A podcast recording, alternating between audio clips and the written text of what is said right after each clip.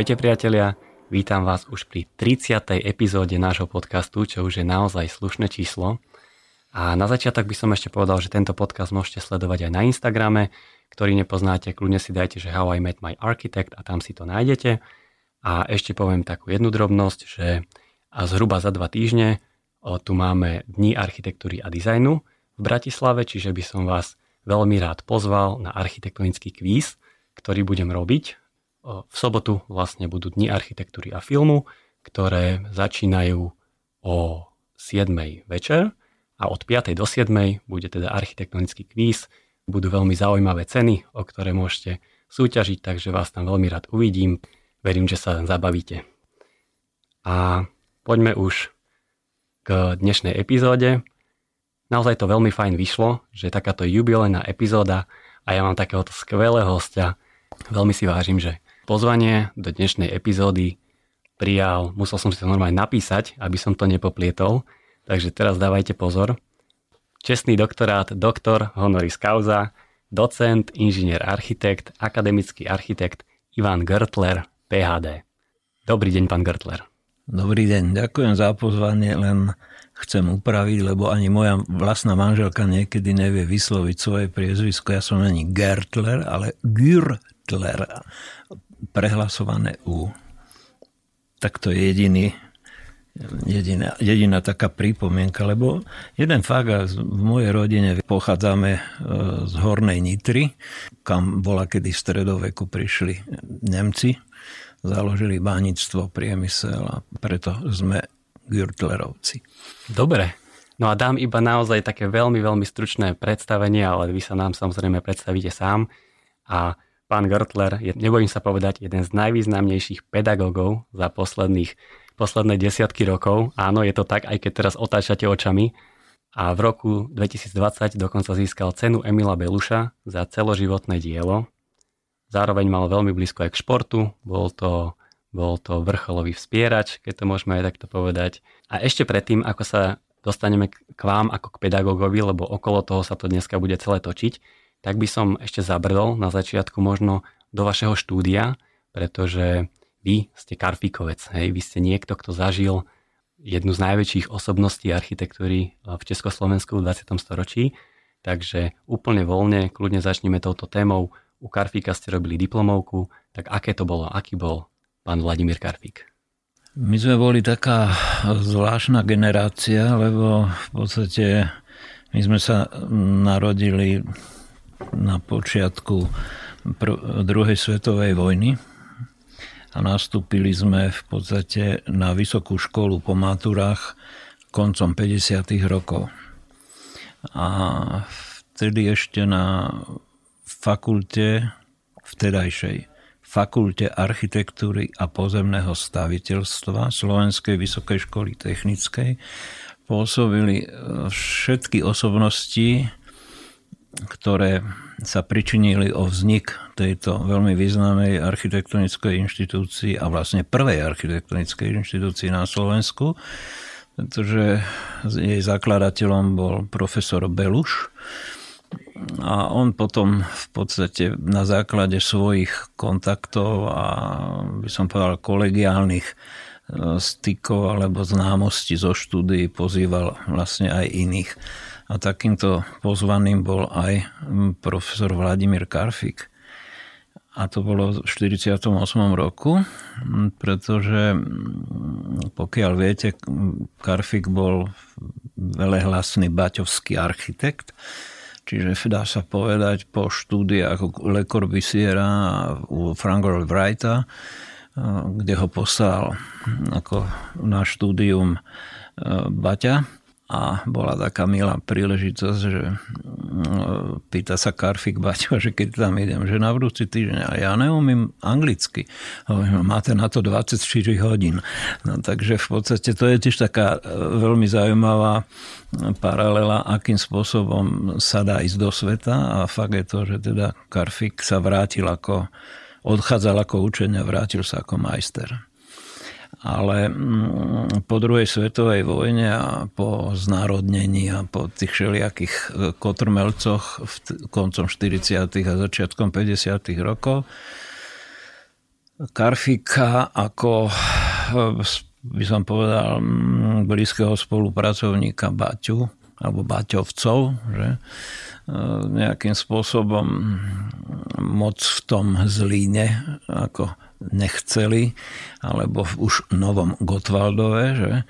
No a v podstate bol oslovený riaditeľom závodov Dynamit Nobel Bratislava, že či by na, neprišiel naprojektovať závod mieru.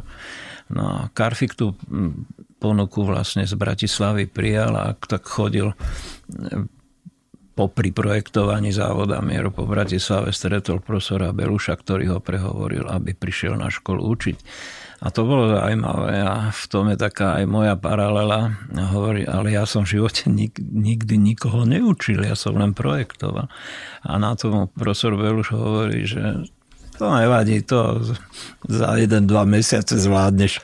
No, takže je to vlastne, preto hovorím, že paralela medzi teda mojim pedag- učiteľom a vzorom, Karfíkom a mnou, pretože ja som tiež húpol do toho pedagogického procesu bez toho, že by som predtým niekoho učil a podobne. No. Je to tak, ako skočiť do vody, keď niekto nevie plávať, že? No a v podstate Karfík takto prišiel, no a tým, že on mal v podstate, už bol mm, skutočne e, svetoznámy, dá sa povedať, alebo medzinárodne uznávaným architektom, pretože Zlín bol v podstate v, v centrálnej Európe alebo v strednej Európe jediné lineárne priemyselné mesto na základe konceptu teda ako priemyselných miest. A stal sa takou učebnicou modernej architektúry, teda hlavne funkcionalizmu. Jeden fakt je ten, že aj pobytmi vo Francúzsku, aj v Amerike Karfík nadobudol veľmi veľa osobných kontaktov. Druhá vec bola tá, že to bol produkt vlastne Prvej republiky, čiže gymnazista, ktorý v podstate vedel česky, nemecky, samozrejme potom anglicky, francúzsky. V podstate on nemal problém sa s nikým dohovoriť.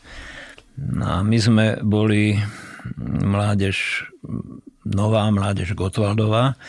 My sme mali z našich základných škôl a stredných škôl ako vyčlenené cudzie jazyky. My sme sa učili len ruštinu dvanásť rokov, čiže v podstate, keď sme stretli Karfíka, takéhoto úžasného lingvistu, tak v podstate sme boli úžasne handicapovaní voči nemu.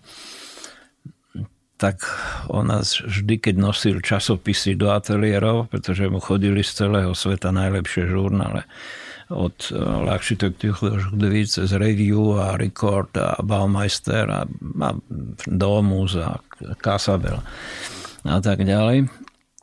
A keď sme nevedeli prečítať teda ten nadpis L'architecture de vie, když neumíte francúzsky, aspoň si to naučte prečíst. Takže v podstate tiež on nemal rád v tomto smere takú polovičatú robotu. Takže to je tiež, by som povedal, taký detail, že v podstate Karfík bol perfekcionista, ačkoľvek bol neuveriteľne zábavný človek, ktorý vedel pútavo rozprávať. On vlastne svoje ateliéry a výklady stával na svojich skúsenostiach medzinárodných a hlavne teda tých dlhoročných. A to v podstate v tom čase z tých profesorov, ktorí boli na fakulte, nevedel okrem neho snáď len profesor Hruška. Alebo ešte Beluš.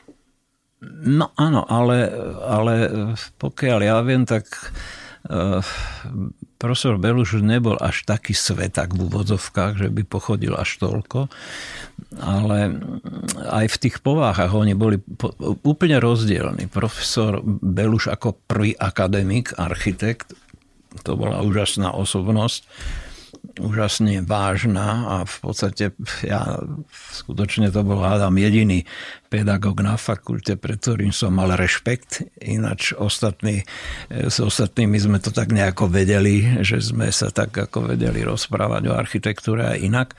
Chcem ešte povedať to najpodstatnejšie, že my keď sme sa chceli, alebo chceli sme ísť študovať tú architektúru, tak na potvoru v tom roku skončila Fakulta architektúry a pozemného staviteľstva, čiže slávna FAPSKA, a začlenili nás do stavebnej fakulty es vé eš té, kde sme tri roky zo šiestich študovali so stavármi, čiže sme normálne proste zaabsolvovali komplet všetky stavárske predmety, čo, čo sa týka povedzme mechaniky, konš- betóny, oceľ, drevo a, a tak ďalej a tak ďalej. No až potom v, v treťom ročníku na konci urobili také klauzúrky s architektonickým zadaním a na základe toho vyberali proste do štvrtého, piateho a šiesteho ročníka na architektúru, kedy nás rozdelili stavárov a architektov. No a ja som mal to šťastie, že respektíve to bol aj môj zámer sa dostať ku Karfíkovi, že už štvrtý ročník som absolvoval ako u profesora Karfíka. Hm. Ten piaty ročník sme mali priemyselné a poľnohospodárske stavby a urbanizmus. No a potom už bola diplomovka zase u profesora Karfíka. Takže dá sa povedať, z tých troch rokov som maximum využil, že som bol s profesorom.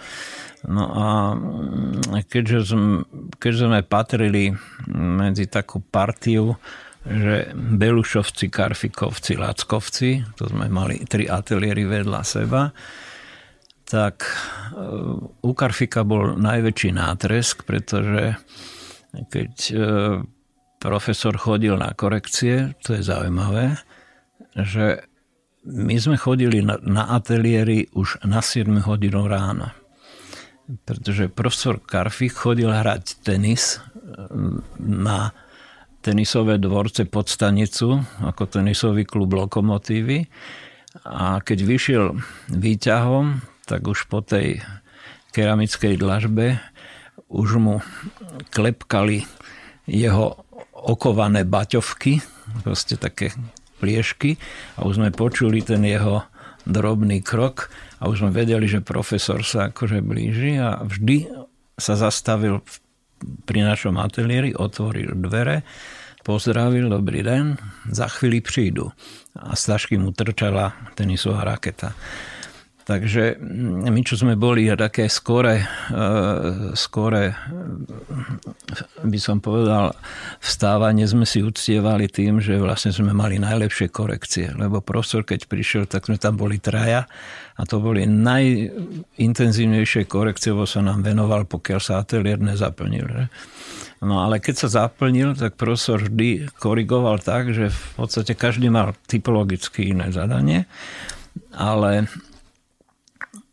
v podstate on vedel ku každému tomu typologickému druhu perfektnú, by som povedal, typológiu, normy, konštrukcie a tak ďalej, ekonómiu.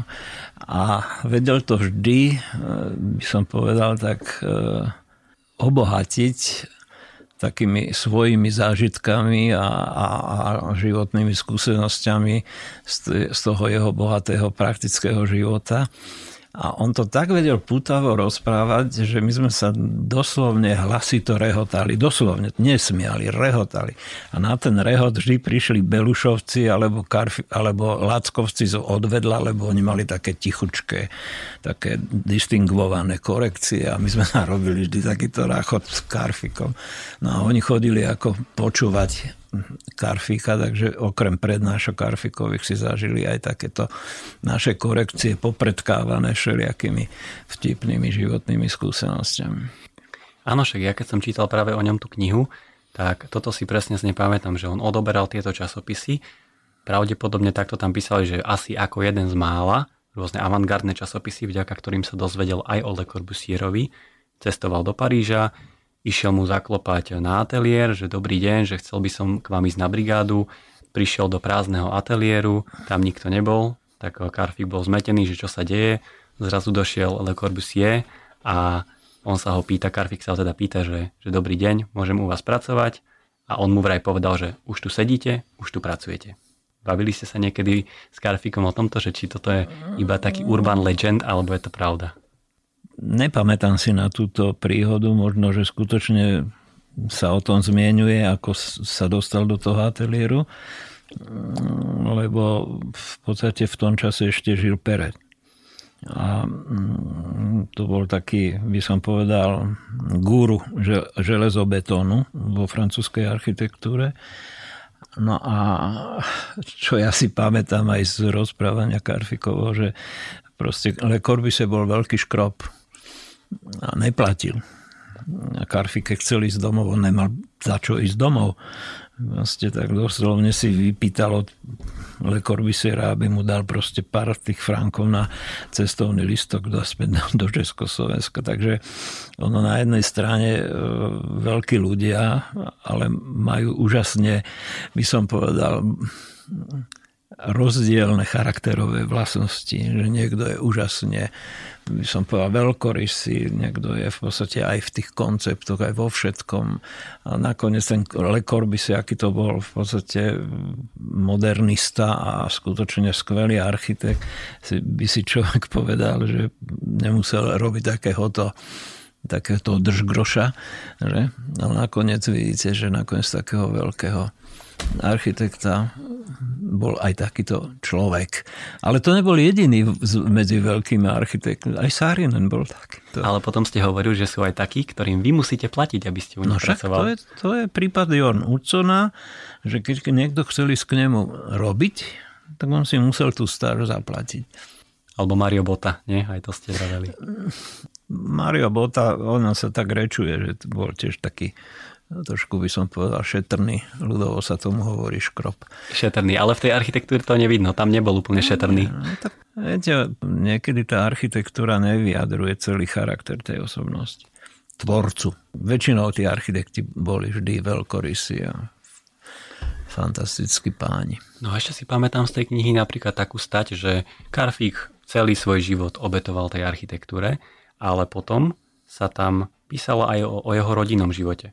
A mal som z toho taký pocit, že on mal dokonca raz nejakú švédsku manželku, mal s ňou nejaké dve deti a oni potom odišli. Nechcem povedať, že sa na ne vykašľal, ale že stratil s nimi kontakt. A mal som z toho taký pocit, že vlastne tá rodina išla úplne bokom. Že on venoval naozaj ten život tej architektúre. A teraz moja otázka smeruje skôr tam, že či toto tak principiálne sa deje. Že keď venujete celý ten život architektúre alebo tú svoju energiu, tak či utrpí napríklad vaše zdravie alebo rodina? Veľmi, veľmi dobrá otázka a na základe vlastnej skúsenosti by som povedal, že máte pravdu. Kto sa oddá tejto rehole byť architektom, tak niekedy nejakým spôsobom sa mu nedostáva čas ani ani kontakt vlastne s tými najbližšími, čiže tou rodinou a dochádza to k tomu, že sa rozvádzajú a potom hľadá ďalšiu partnerku, ktorá by to s ním vydržala. Alebo je to tá moja, by som povedal, skúsenosť životná, že zrazu človeka chytia také diagnózy, že je to medzi životom a smrťou. A teraz neviete, či máte ísť ďalej naplno, alebo máte ísť na pol plynu, alebo ako si, ale a vtedy si vlastne uvedomíte, že nie je len architektúra, ale že aj rodina. Že? A hlavne, čo je dôležité, že keby to bola len manželka, ale najdôležitejšie je, že máte eventuálne deti. Že? A tie deti takisto majú právo poznať nielen tú matku, ktorá zdieľa s nimi skoro tých dvadsaťštyri hodín, dvadsaťštyri hodín, pretože otec dvadsaťštyri hodín sa venuje architektúre. To je ako druhá frajerka. Že? Nájsť takéto, tú zlatú strednú cestu je veľmi zložité a skutočne však aj medzi mojimi kolegami aj, alebo kolegyňami máte kopec architektov a architektie, ktoré položili svoj súkromný život na oltár architektúry. Zoberte si Evu Jiřičnú, moju kolegyňu z Akadémie výtvarných umení. Zoberte si Zaha Hadid. Že, takisto. Zoberte si, ja neviem, z tých chlapov. Alebo Milučky napríklad s manželkou. Oni tiež boli takí. To bolo tak na poslednú chvíľu, lebo on si zobral podstatne mladšiu pani manželku a že nemali, nemali to manželstvo tak, ako si ho predstavovali, no ale to je, to je vabank. A, a každý má tú cestu k tej architektúre, by som povedal, podpísanú svojimi obeťami a úspechmi. Je otázka, že či tie obete vyvážia tie ceny tej architektúry. Pekne ste to povedali, to si tak pekne zakončil teraz. Ale ešte, do, ešte poviem taký, k tomuto, keď sme to nejak chceli ukončiť, že vždy hovorím mojim študentom na základe vlastných skúseností, že od roboty aj kone dochnú a preto treba sa starať aj o seba. Viete, to sú také ľudové porekadlá alebo rčenia, ktoré veľmi dobre vystihujú, že kedy to človek prepáli alebo zbytočne to proste nejak ako prepaluje a nevenuje sa tomu, čo by mal takisto, pretože ja si osobne myslím, že treba sa naučiť striedmo milovať aj jedno, aj druhé. Máte pocit, že vám sa to podarilo? Lebo vy ste naozaj veľmi veľa energie venovali tej škole a tej výchove tých architektov, lebo hovorí sa, že architekti tvoria stavby a vy ste tvorili architektov. Viete, rozdiel medzi Karfíkom a mnou, ako jeho študentom, je v tom, že Karfík, keď prišiel na fakultu architektúry do Bratislavy, on mal katedru, kde jeho asistenti a docenti v podstate tvorili kvázi ako ateliér. Čiže oni projektovali. Čiže profesor Karfík projektoval. Čiže on aj učil, aj projektoval. A popri tom hral tenis, popri tom lyžoval. On bol športovec do, do morku kosti. On napríklad, e, Karfík nevypil žiadny alkohol. On jediné, čo pil, bola káva. Ne? Takže on bol asket, doslovne do písmena. Výborne plával. Viete, a on si udržiaval tú kondíciu proste dlhé roky ako skutočne v dobrej kondícii. Ja som sa to snažil tiež ako bývalý športovec nejak udržať rôznymi spôsobmi, ale mal som pár takých dlhoročných výpadkov, kedy som vyšiel z tej kondície a tie návraty potom boli k hľadaniu tej fyzickej kondície, ako boli zložité. A som pochopil, že bez dobrej fyzickej kondície, ktorá podmienuje aj duševnú kondíciu, nie je možné v pohode tvoriť. A jedna vec. A druhá vec, že tak ako ja som vyrastal v rodine, kde som mal skvelých rodičov, ačkoľvek jeden drel a zarábal a druhá ako matka sa starala skutočne o chod tej rodiny.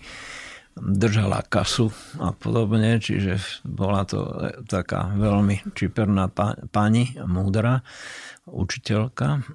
Tak som a ja prišiel k tomu, že pre Boha, však ja mám dvoch synov a ich tiež treba nejako vychovávať a nejakým spôsobom snáď prispieť k tomu, že jeden sa obráti na architekta časom, že niečo zdedí po tatkovi. No, ale musím vám povedať, že keďže moja manželka je ekonómka a títo dvaja naši chlapci videli, že čo ten tátko stvára popri tej architektúre a jak sa narobí, aby vôbec zarobil a urobil, tak radšej išli na ekonómiu. Dobre, milé. No a keď ste, keď ste pred chvíľkou ešte hovorili o tom, aký bol Karfík multilingvista, tak aj vy ste mali takúto etapu života, kedy ste boli v Alžírsku a tiež ste sa museli veľmi rýchlo naučiť po francúzsky. Tak povedzte nám trošku o tom Alžírsku, že prečo ste tam išli, ako dlho ste tam boli, čo ste tam robili a ako ste sa vlastne naučili po francúzsky. Čo sa týka Alžírska, tak to je taká zaujímavá story, pretože pracoval som na stavoprojekte s kolegom Jurajom Talášom, s ktorým sme od diplomovky tvorili výborný tandem.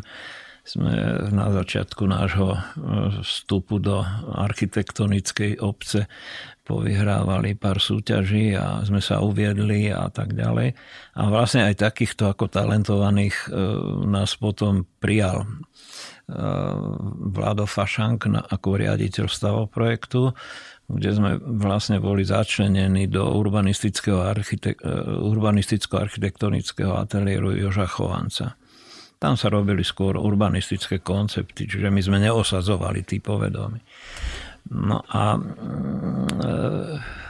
prišiel náš pán riaditeľ, a vtedy samozrejme sa mu hovorilo súdruh riaditeľ, že v podstate je vyzvaný na súťaž o Slovenskú národnú radu Podhrad, tam, kde teraz Kompas Atelier stavia tie bytovky okolo vodnej veže, tak tam bola vytipovaná lokalita pre Slovenskú národnú radu.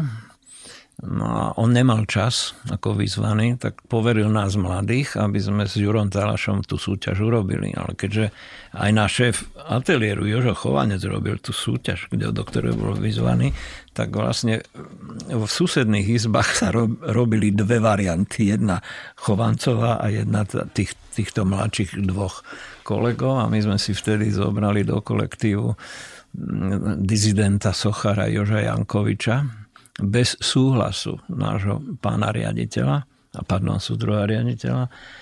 A nakoniec sme celkom dobre v tej súťaži obstáli a my sme boli natoľko v úvodovkách, skoro dneska by sa to povedalo, že nie sebavedomí, ale do drzy, že my sme zabudli zapísať na tú hlavičku, že vlastne ten Vlado Fašang ako riaditeľ stavoprojektu bol vyzvaný do tej súťaže a on to toleroval. No a čo Čer nechcel, tak stavoprojekt dostal ponuku z Ministerstva zahraničných vecí robiť do Viedne rekonštrukciu celého Československého veľvyslanstva, všetkých budov. Čiže to bola vtedy v tom čase po americkej ambasáde najväčšia československá ambasáda. A väčšinu tých, väčšinu tých ambasád robili Pražáci, Filsak, Šrám, Šrám, Šrámek a tak, Honzo Šrámek a podobne.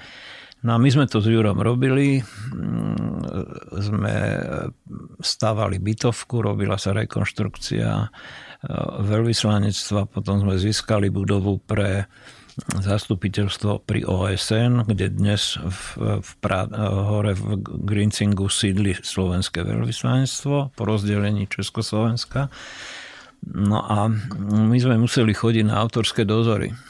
Keď sme chodili na autorské dozory na strieľačku, tak vždy sme museli ísť na kadrové oddelenie si pre, pre pasy.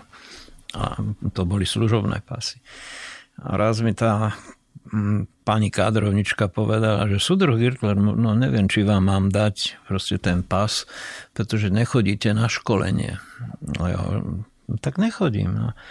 Lebo ja nebol som straník, ale ako skupinár, ako vedúci architektonickej skupiny som bol vytipovaný ako kádrová rezerva a mal som chodiť na stranické školenia. No ale ja som nechodil, aj kvôli tej Viedni a hlavne kvôli tomu, že mi ochorela manželka, ja som sa musel starať o dve decka.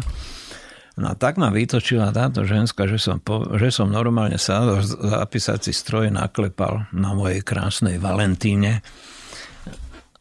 výpoveď. Donesol som to súdruhovi riaditeľovi a ten si ma okamžite zavolal a hovorí, tak keď chceš odísť zo stavoprojektu, tak môžeš odísť. Pôjdeš robiť šéfa skupiny expertov do Alžírska. Bol piatok a v pondelok mi prídi povedať, či to berieš. No, tak ja som prišiel s takou malou dušičkou domov, hovorím mojej manželke, že, že počúvaj, no tak z Vyhadzova je takáto varianta, že keď chcem ísť zo stavoprojektu, tak môžem ísť do Alžírska. A na to moja manželka, a kedy? No, že ze, v ponedeli mu mám povedať, že áno alebo nie. A hovorím, no, tak áno. Ona bola v stave sa hneď pakovať a hneď v pondelok aj ísť do Alžírska. To bola taká akčná manželka. No a t- takýmto spôsobom som sa ja stal v podstate a ustanovil ma ako šéfom toho ekipu. Bolo tam viacero mimo stavoprojektu Bratislava pracovníkov, ale šťastie bolo, že tam boli dvaja seniori, architekti, ktorí už mali takúto prax nielen v Alžírsku, ale aj v Kongu, čiže boli frankofóne vybavení. No a ja som začal musieť, ja som musel niečo začať robiť, lebo odchod bol v júli a to bolo začiatkom marca, tak ja som začal chodiť na francúzske kurzy večerné.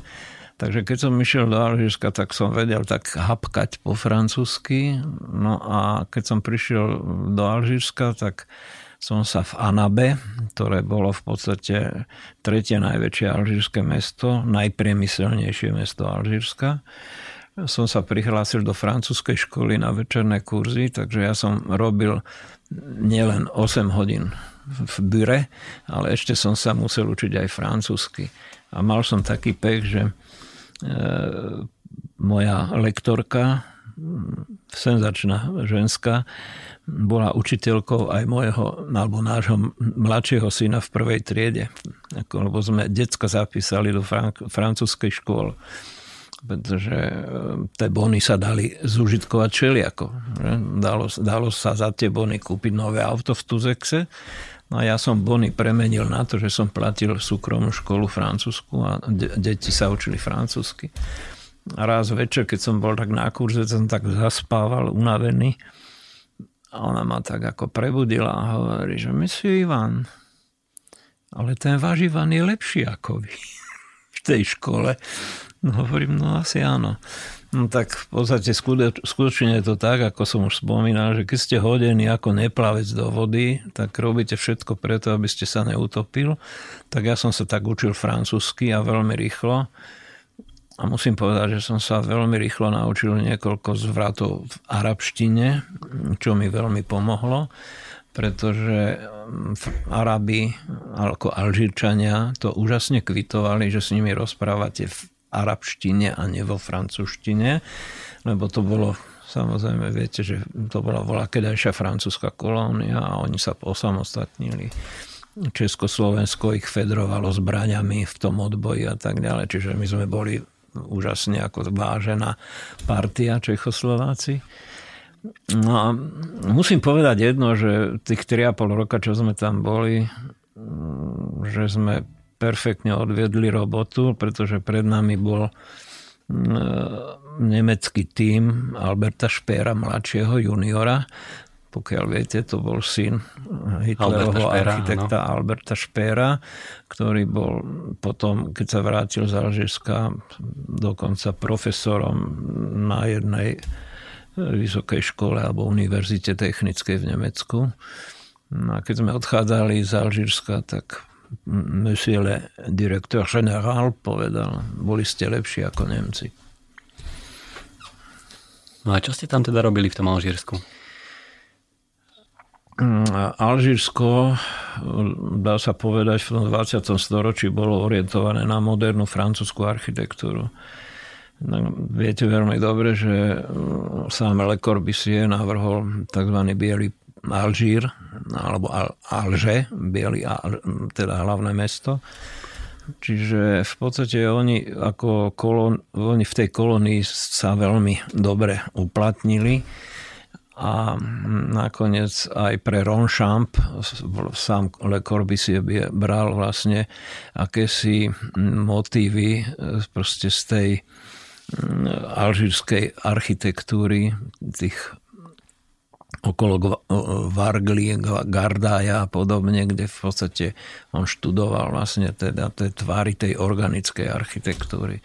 Takže on ako konštruktivista proste prešiel v Ronchamp na doslovne ako to, čo sa dneska hovorí, že živá architektúra alebo organická architektúra. Že? To bolo jeho také posledné gesto v architektúre.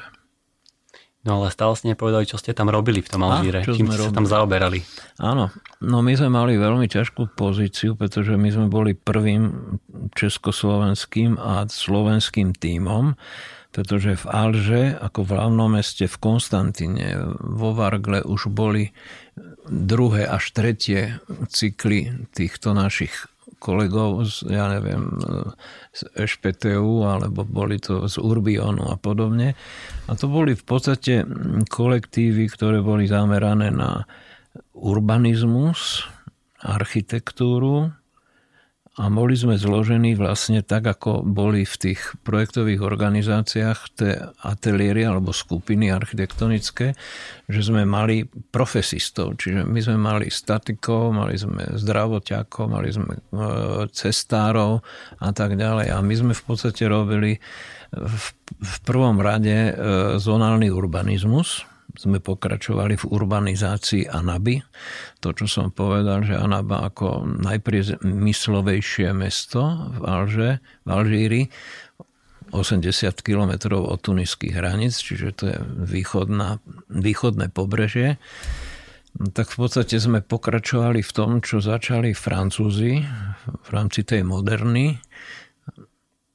A my sme boli vlastne takí, ktorí sme, dá sa povedať, veľmi dobre chápali tú kontinuitu, teda tej medzivojnovej moderny a konštruktivizmu a toho všetkého až po, tu, po to spriemyselnené stav, stavebníctvo, pretože sa tam takisto oni potom vrhli na panelizáciu a podobne. Takže my sme potom z tých blokov, čo sme sa tu naučili, sme, alebo čo sme sa robilo v tých šesťdesiatych rokoch až osemdesiatych rokoch, sa, boli sme vlastne doma. Ale my sme robili všetky možné iné intervencie, ktoré prichádzali do, do styku, boli aktuálne. Napríklad my sme tam prišli v júli a v auguste, v septembri boli úžasné záplavy, taká inondácia, a proste boli tam úžasné e, také, že projet urgent, čiže v podstate my sme dvadsaťštyri hodín projektovali pre vojakov, ktorí pre tých vytopencov vlastne normálne robili te, terénne úpravy, kde stavali stany a umiestňovali týchto proste bezdomovcov a podobne. Čiže bolo to skutočne také totálne nasadenie a museli ste vedieť urobiť barák, museli ste vedieť postaviť mešitu a museli ste si vedieť poradiť, lebo keď ste nemali statika, tak vám na to ten pán riaditeľ, ako sme hovorili, le monsieur directeur général, vám povedal, že však ste architekti, musíte vedieť aj železobeta. Aha, čiže takže vy ste jeden z mála slovenských architektov, ktorý navrhoval aj mešitu napríklad. No, ja som ju nenavrhoval, ale môj, jeden z tých mojich starších kolegov navrhoval aj mešitu. Takže boli to, ne, bola to veľmi zaujímavá, by som povedal, taká etapa môjho života, kedy človek musel prejaviť takú, by som povedal, rozhladenosť a musel sa vedieť vynájsť a pochopiť vlastne, čo chcú. Ale čo je najdôležitejšie, že museli ste pochopiť ich ako Alžírčanov, ako Arabov. Pretože oni takými, by som povedal, veľmi jednoduchými, primitívnymi komunikačnými spôsobmi oni vás vedeli zrengenovať po troch slovách. Oni vedeli, že čo ste za človeka. A práve veľmi veľa mojich kolegov tam doplatilo na to, že sa tam stávali do takých pozícií, že ja som expert. A čo, a čo ty? A, a toto, že vedel človek ako šéf ekipu, vedel pozdraviť pri príchode do tej roboty, keď vystúpil z auta a pozdravil prvého Araba a pritom bol to v podstate obyčajný, ja neviem, doslovne upratovač, alebo teda, alebo knihovník, alebo čosi, a vedel s ním prehodiť slovo, že ako sa máš a dobre je a tak ďalej, a vedeli ste ho pozdraviť nie ako bonžúr, ale ale tak, ako sa Arabi pozdravujú, že inšallah a, tak, a podobne, tak to oni vás brali. To proste ste bol nedotknutelný. A jeden fakt je to, že ja mám také úžasné skúsenosti a také zážitky, ktoré som za môjho života na Slovensku, tak som sa ich nedožil ako bezprostredne u tých Arabov. Tak dajte nejaký zážitok, že čo ste tam zažili alebo čo ste si z toho odniesli, keby sme to mohli trošku tak zosumarizovať. Viete, tieto, tieto jednoduché národy, alebo by som povedal také, ktoré my považujeme, že my ako civilizovaní tam ideme donášať kultúru a, a, a súdobú techniku a výdobytky doby a tak ďalej. Viete, oni, oni, oni bez toho, že by v podstate boli študovaní v psychológii alebo v nejakej takej inej oblasti, oni vás vedeli, to, čo som povedal, po troch slovách a podaním ruky a pohľadom do očí, oni vás tak zrengenovali a tak vystavili vám taký certifikát vašej osobnosti, že si sa divil. A fakt je to, že napríklad chodili sme sa kúpať na druhú stranu.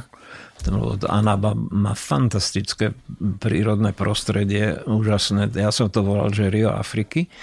A my sme cez ten africký atlas museli z pobrežia prejsť cez hrebeň na druhú stranu a tam, bola, tam boli že také že prírodné pláže. Prírodné pláže, kde ste boli len vy. Žiadny plavčík, nik. Že v podstate ste riskovali mnohokrát. Viete, keď človek nevedel plávať v príbojoch a tak ďalej, to bolo veľmi ošemetné. A keď sme sa vracali hore, tak na vrchole bola jedna, jeden, bol jeden hotel s reštauráciou.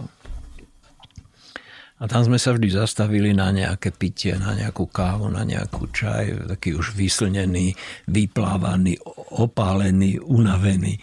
A, a jeden kolega z Bratislavy prišiel na Trabante a do Alžírska, čo zbudil teda neuveriteľný povyk, pretože oni holdovali len francúzským autom a hlavne Peugeotom. To Peugeot bol, to bol nezničiteľné auto. My to ani nepoznali, ten Trabant vlastne, nie? Oni nepoznali, nie. No a ne, tento chlapčisko si zabuchol k dvere a nevedel sa dostať do auta.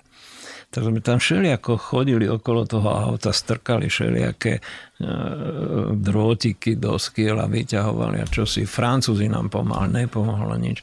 A zase príde taký, ne, taký, taký je, tak na pohľad jednoduchý Arab a hovorí, čo máte problém? Hovorí, no áno, že máme problém. Hovorí, aký problém?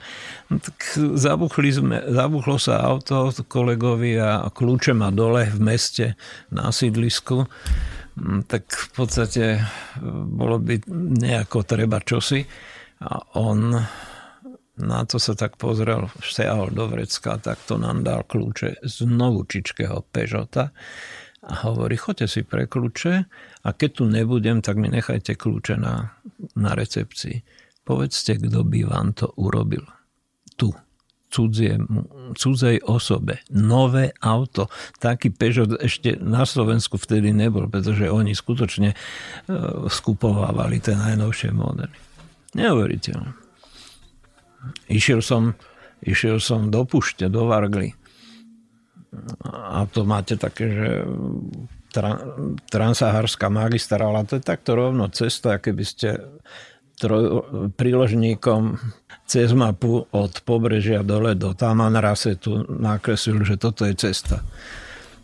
My sme išli do Ouargly a potreboval som tankovať a v takej piesočnej krajine bola taká búda drevená, dva stojany, benzín a nafta.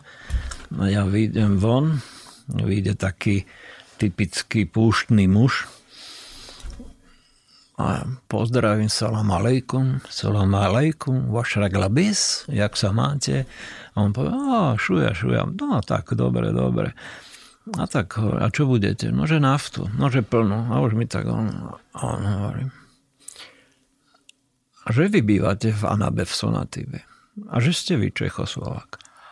A ja kúkam, jak puk, rozumiete, tisíc kilometrov v púšti a tento chlapom nevedel všetko.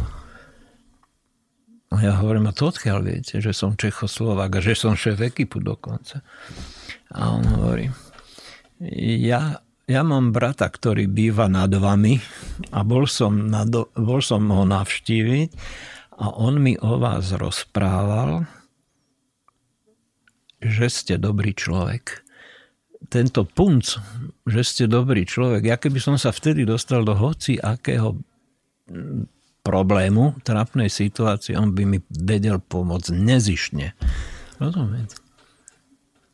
No a nebol v tej dobe ináč, ešte ma napadá, uh, počas tohto pobytu, čo si tam boli, nebol za vami aj Ilja Skoček starší? Lebo sa mi zdá, že mm. či on bol niekde v Tunise? Nie, on bol v Blide.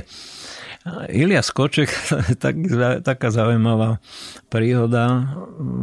Neviem, čo som robil v Prahe služobne, kvôli, myslím, teda tej Viedni, čo sme robili tú ambasádu. A zrazu som Iliu Skočka stretol na nábreží Vltavy, ak ideme do aeroliniek československých. A hovorím, Alieš, čo ty tu robíš? Ale že vybavujem si Alžírsko. A čo? Do, čo? No, že idem do Alžírska, lebo mali rozostávaný dom, tiež potrebovali peniaze, takže ide do Alžírska. No dobre. A čo, čo nechceli, ja som na to asi rok išiel do Alžírska tiež, tak sme sa dali do kontaktu. A Ilia, pretože tá Blida je blízko Alžíra, kde sme vyloďovali z Marsej, tak Ilia ma čakal na mole a nás sprevádzal a odviedol do Blidy, kde sme prespali. Zvolal celú bandu, kde som mal medzi nimi zase troch kolegov z fakulty. Takže sme prekecali celú noc a na druhý deň sme sa dali šesťsto kilometrov ďalej na východ. Takže s Iliom sme svojím spôsobom takto strávili súbežne pobyt ako v Alžírsku. Hm. Takže bol tam vtedy vlastne. Mm, bol. Okay. A musím povedať, že aj od neho človek dostal, dostal som veľmi veľa odporúčaní, skúsenosť, proste takých životných skúseností, ktoré mi odovzdal. A to bolo typické pre všetkých tých kooperantov európskych, dá sa povedať, obzvlášť medzi Čechoslovákmi, že sme si vedeli pomáhať a že sme si proste odovzdávali skúsenosti a podobne. Dobre, pán Gürtler, viete čo, už nahrávame takmer hodinu a ešte sme sa vôbec nedostali k vašej pedagogickej činnosti. Urobíme to takto. Teraz to ukončíme a rozdelíme túto epizódu na dve časti, lebo pán Gürtler veľmi zaujímavo rozpráva. Čiže dúfam, že vás táto prvá časť bavila minimálne tak ako mňa a pevne verím, že si zapnete teda aj druhú časť za dva týždne. Takže nelúčime sa veľmi, majte sa krásne a počujeme sa čoskoro. Čaute.